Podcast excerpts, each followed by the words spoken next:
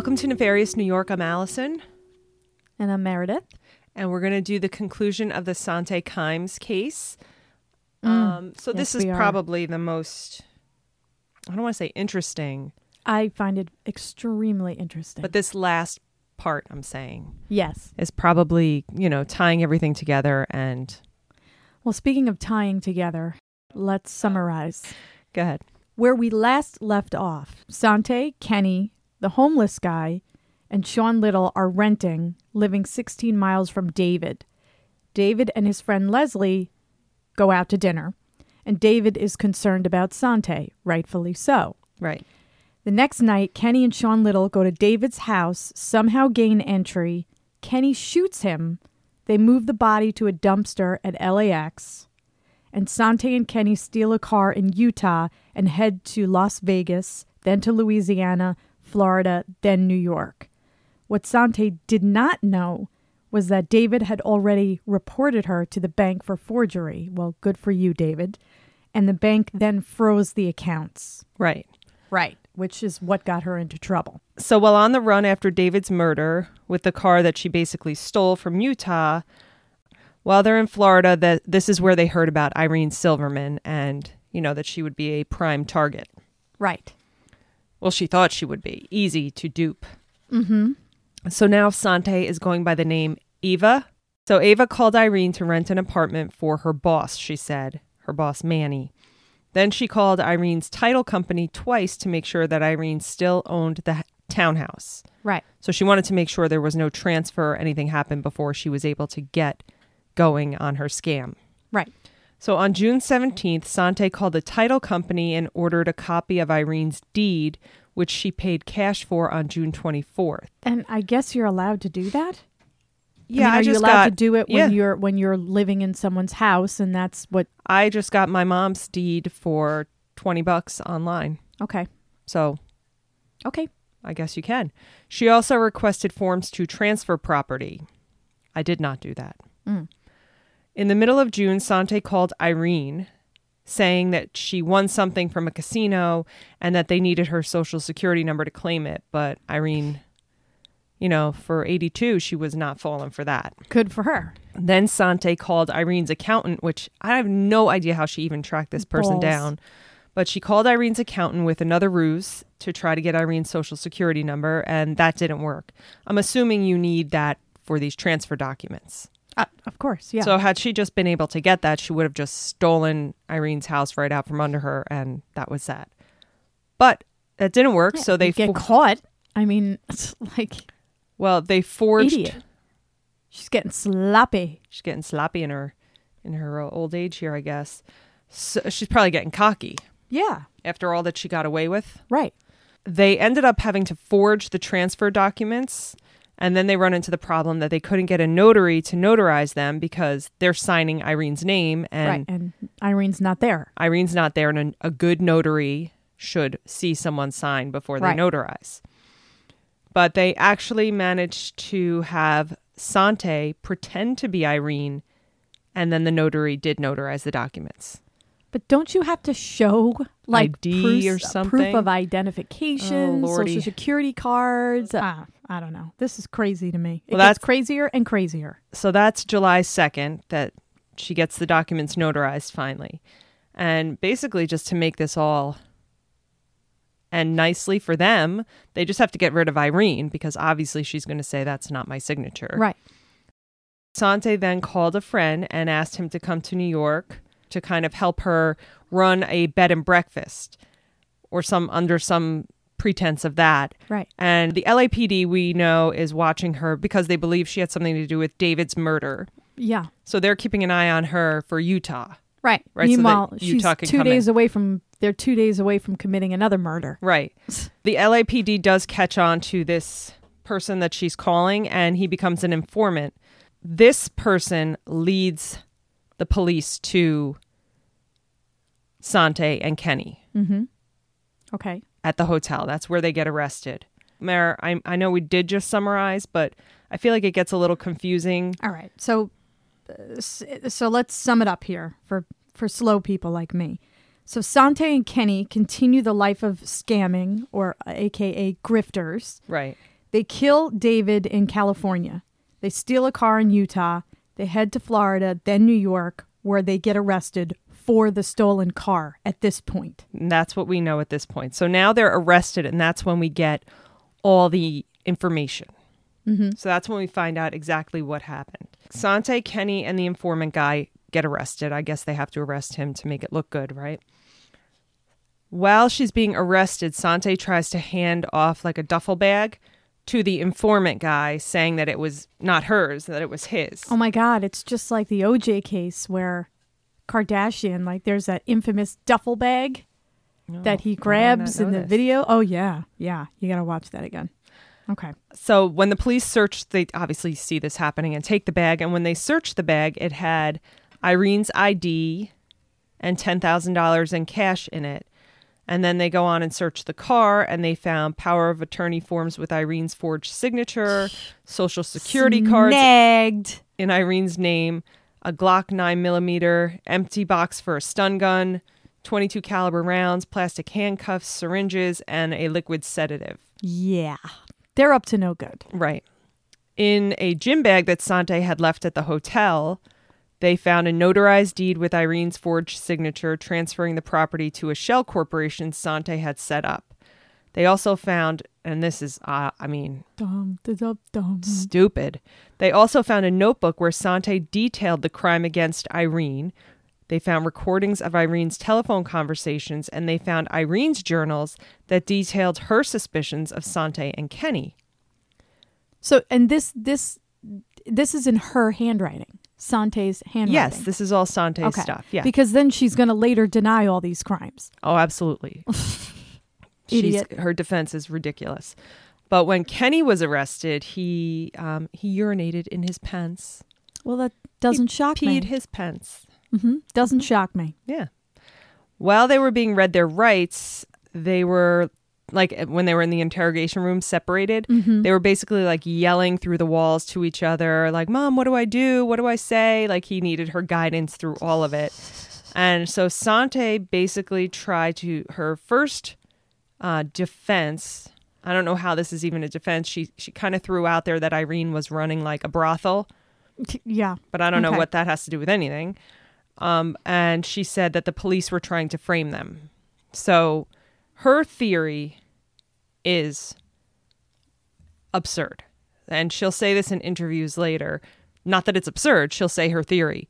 Her theory is basically that the police got them for the Utah car theft, Mm-hmm.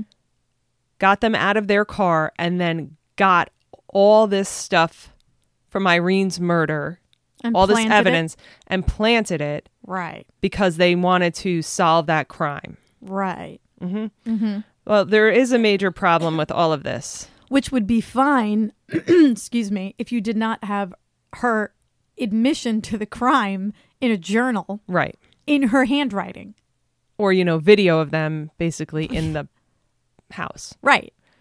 The major problem, though, here, and this was the first case in New York where there was no body. First murder charges where there was no body, Right. And still Irene has not been found. So this was the first time there was a murder charge, no body, conviction. Gotcha. Okay. Well, during the trial, the prosecution, first of all, they were prosecuted together. They were so close that they had to be separated by a lawyer. That's creepy. Yeah, they were always touching each other. So throughout this, there is some undercurrent of definitely a lot of undercurrents of some weird mom son kind of relationship going on. They're they're holding hands and it's it, it's a different it's like a lover. Yeah. The way you would hold a hand of a lover. Yeah. Of a lover. Lover. So in the end, Sante and Kenny were unanimously convicted of murder and 117 other charges in New York. During her sentencing, Sante went on rambling, like you said, about being framed, etc., etc., yada yada, comparing it to the Salem witch trials. Well, she is a witch, that's mm-hmm. for sure. They were sentenced. So Sante 120 years and Kenny 124 years. Right. So that's just for New York. Right. Okay. So now in 2000, during an interview, Kenny held the interviewer hostage with a pen to her neck for about four hours. Oh, And like the forever obedient son, he was demanding that his mother, Sante, not be sent to California for the trial of uh, the murder of David because she could face the death penalty there. Well, and and in actuality, didn't didn't he kill David? Right. She didn't kill David, technically. Well, she didn't kill Irene either, but she just got convicted. So, That's what I don't get. well, she, I mean, she's an accessory. uh, she's probably the mastermind. You can't Maybe. manipulate someone into doing something and not be guilty. So she, a- anyway, that this doesn't work. Obviously, the interviewer Uh, gets free, but four hours is a long time. Yeah. Um, in March 2001, Kenny did get sent to California for David's murder trial. Sante went to California in June 2001, so both of them in 2001. The trial doesn't start for a few years. At some point, Sante does represent herself, and the judge constantly is like, You should not be representing yourself. But they let her at some points, you know. So Kenny now being faced with the possibility of a death sentence for him and most importantly for his mother, he ends up testifying against his mother and with the guarantee that Shocker. he won't get the death penalty and neither will she. So he, d- I know, he turned on her. And her other son, that first one, Kent, Yeah. said that that was probably worse than any sentence ever that he turned on her. Right. But his reasoning is to save her life. So it's not even like, I mean, right. Jesus. Right. And his own. Save his own ass, too. So he did end up confirming that they were trying to steal Irene's house. So on July 5th, he said after the housekeeper saw Irene outside of her office, maybe around 11:30 a.m. or 12:30 p.m., they attacked her with a stun gun and he strangled her. He stuffed her in a bag, loaded her in the trunk of the Lincoln Town car and threw her in a dumpster in Hoboken, New Jersey. Hmm. So Kenny is And I'm assuming that this stuff went to the dump, so then maybe her remains Yeah. were destroyed. I'm sure they looked and looked and looked, but this is years later. Right. You're not. That's- I you're you're not gonna- You're not gonna no. find her. You No. might find other people, but you're not gonna find her. Um. So basically, Kenny is confessing to everything at this point. Singing like a canary. That's right. He confessed to killing that investment guy in the Bahamas Oh, yes. in 1996. He said that he and Sante drugged him, drowned him in a bathtub, and dumped his body in the ocean. And Sante, of course, is denying everything. After his confessions, Kenny wrote in his journal Tattletale, tattletale, too bad you're going straight to hell. I am no longer the son who will do anything for his mother, but I'm still a murderer. Only now I get to live. I am the narc who escaped the needle, the piece of shit who doesn't get to walk the green mile. Just spent the last 10 minutes vomiting. I ratted my mom out. If I didn't, we would both go to death row. Now we get to live. I feel dead already. God have mercy on us. No one else will. So Sante, again, in this California trial, goes off the rails on being framed and whatever, but they ended up both being sentenced to life. And the judge told her that she was one of the most evil individuals. Accurate. Very Mhm. accurate. Both of them. Yeah. So Sante was incarcerated at around 67 years old in New York in the Bedford Hill facility for 125 years. Her projected release date was March 3rd, 2119. She died, Yahoo, of natural causes on May 19th, 2014, at the prison at the age of 79. And Kenny is serving his sentence in California. Right. I'm not sure how that went that they know, got maybe- separated.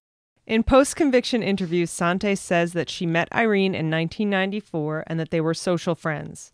In 96, out of the blue, Irene reached out to her to help her sell her townhouse. Right, because she's a realtor now. Right. and this is her, you know, Right. Didn't, justification. and didn't she say way before that she didn't even know who Irene was? yeah. she's such a bullshitter. So now Sante's to help Irene out, she's offering to buy the townhouse from her, like Right. take it off her, out. hands. Yeah. Right, right. She said that she had no other connection and that neither she nor Kenny rented a room from her. It's on the video cameras. I guess though he does avert his face the whole time. Right. Mm-hmm. But like what about all the Right. crap she had in her car? right. She just happened to be in the wrong place at the right time. That's what she says all the time. So she claims that all the evidence was planted and that her biggest mistake was trusting the wrong people and believing in the wrong people. Right. Mm-hmm. And does she ever explain her journal confession? How do you explain that? Temporary She- insanity? Yeah, creative writing. Creative writing? yeah. Oh my God. I just want to read a bit from Kenny's post conviction writings.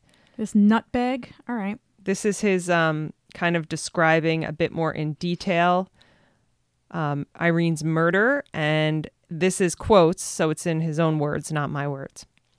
Okay. My hands are around Irene's neck, and I can feel the electricity pulsing through this tiny woman as I strangle the life out of her. I am terrified, but I keep my hands around her throat. I don't want to do this. I want to run. I want to jump on a plane and get as far away from New York City as I can, but I stay committed.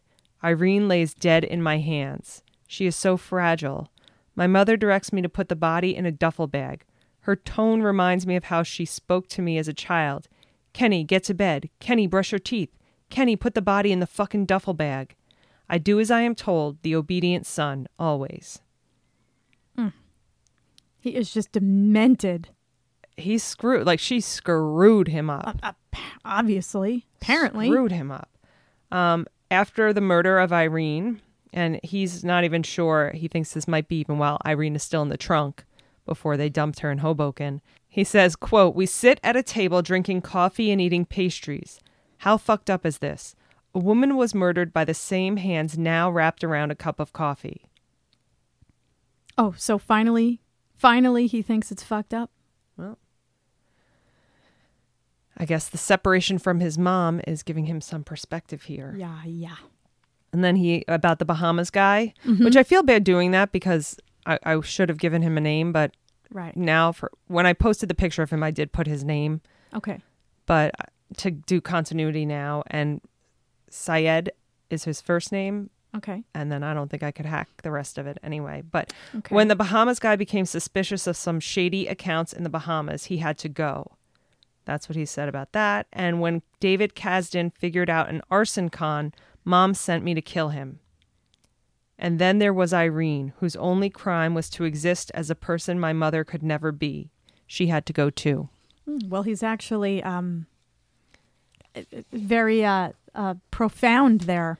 Yeah, he's not um dumb, If he was raised by somebody else, he would have been a different person. which is what Kent ends up saying later. And I don't think I have you saying this, but he basically says it could have as easily been me Right. if I had stayed with her. right. But before I finish up my part and you take us to the end, mm-hmm. I just want to tell you one little thing that I found. In her jailhouse letters to Kenny, Sante would address them to Kenny, my soulmate son, my honey bunny. I know you'd like that. Ugh. Things that make you go. "Bleh." So there is one semi forgotten player, and this is Sante's first son, who we just referred to, Kent. Because in my mind, the whole time I'm saying, where the heck, what happened to her other son? Right. So during the New York trial, he says that when he visited his brother Kenny in jail, that Kenny confessed to him.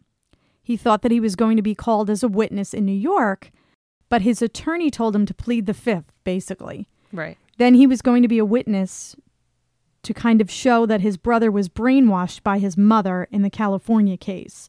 But then Kenny pled guilty, so he didn't have to. In an interview with the LA Times, he told of a recurring dream that he had, which is very interesting here.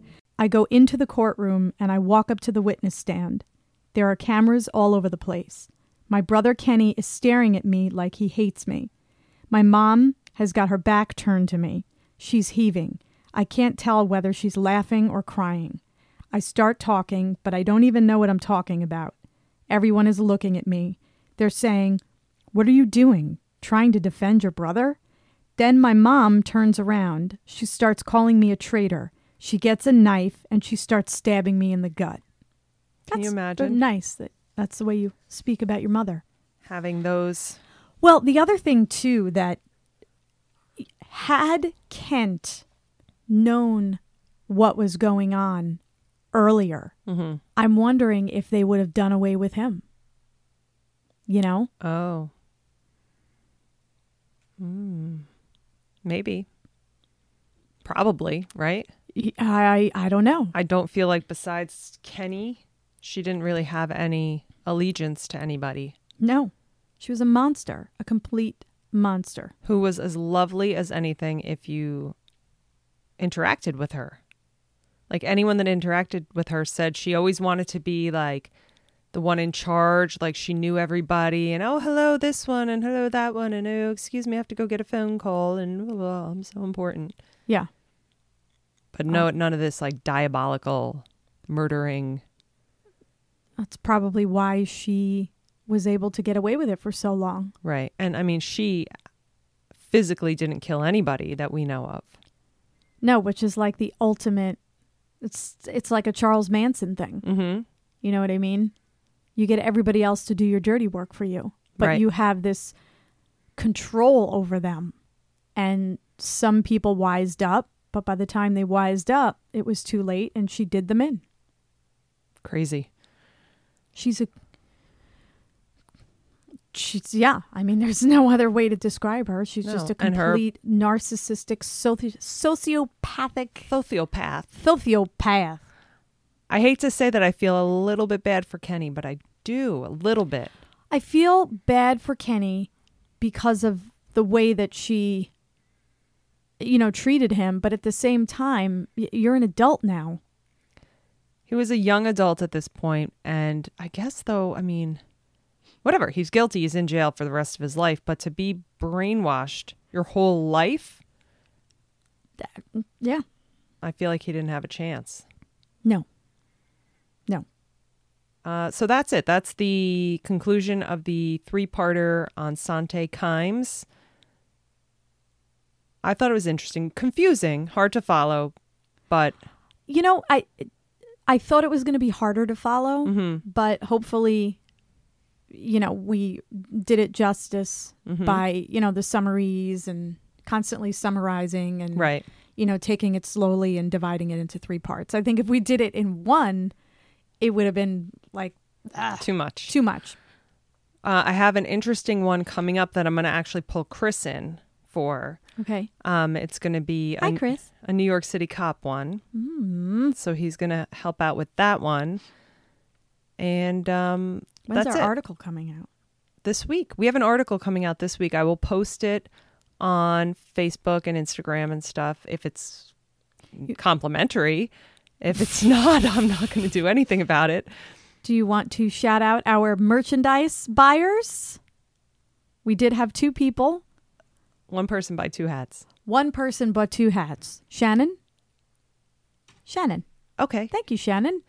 Just to reiterate that everything, all the prices of everything on the website is now $10. So just go buy a t shirt, a hat. It's not going to stay 10 forever. For a limited time only. Limited time only. Prices were Wait, all slashed. There's more. Allison's slashing prices. Don't miss These the prices sale. are insane. Crazy Eddie. 90% of the people that are listening have no idea what you're doing. That's it. We'll be back. And thanks, Ed, for this uh, case suggestion. Mhm. Do let me know if we missed anything. And that's it. Mary, you want to sing us out? The Nefarious New York.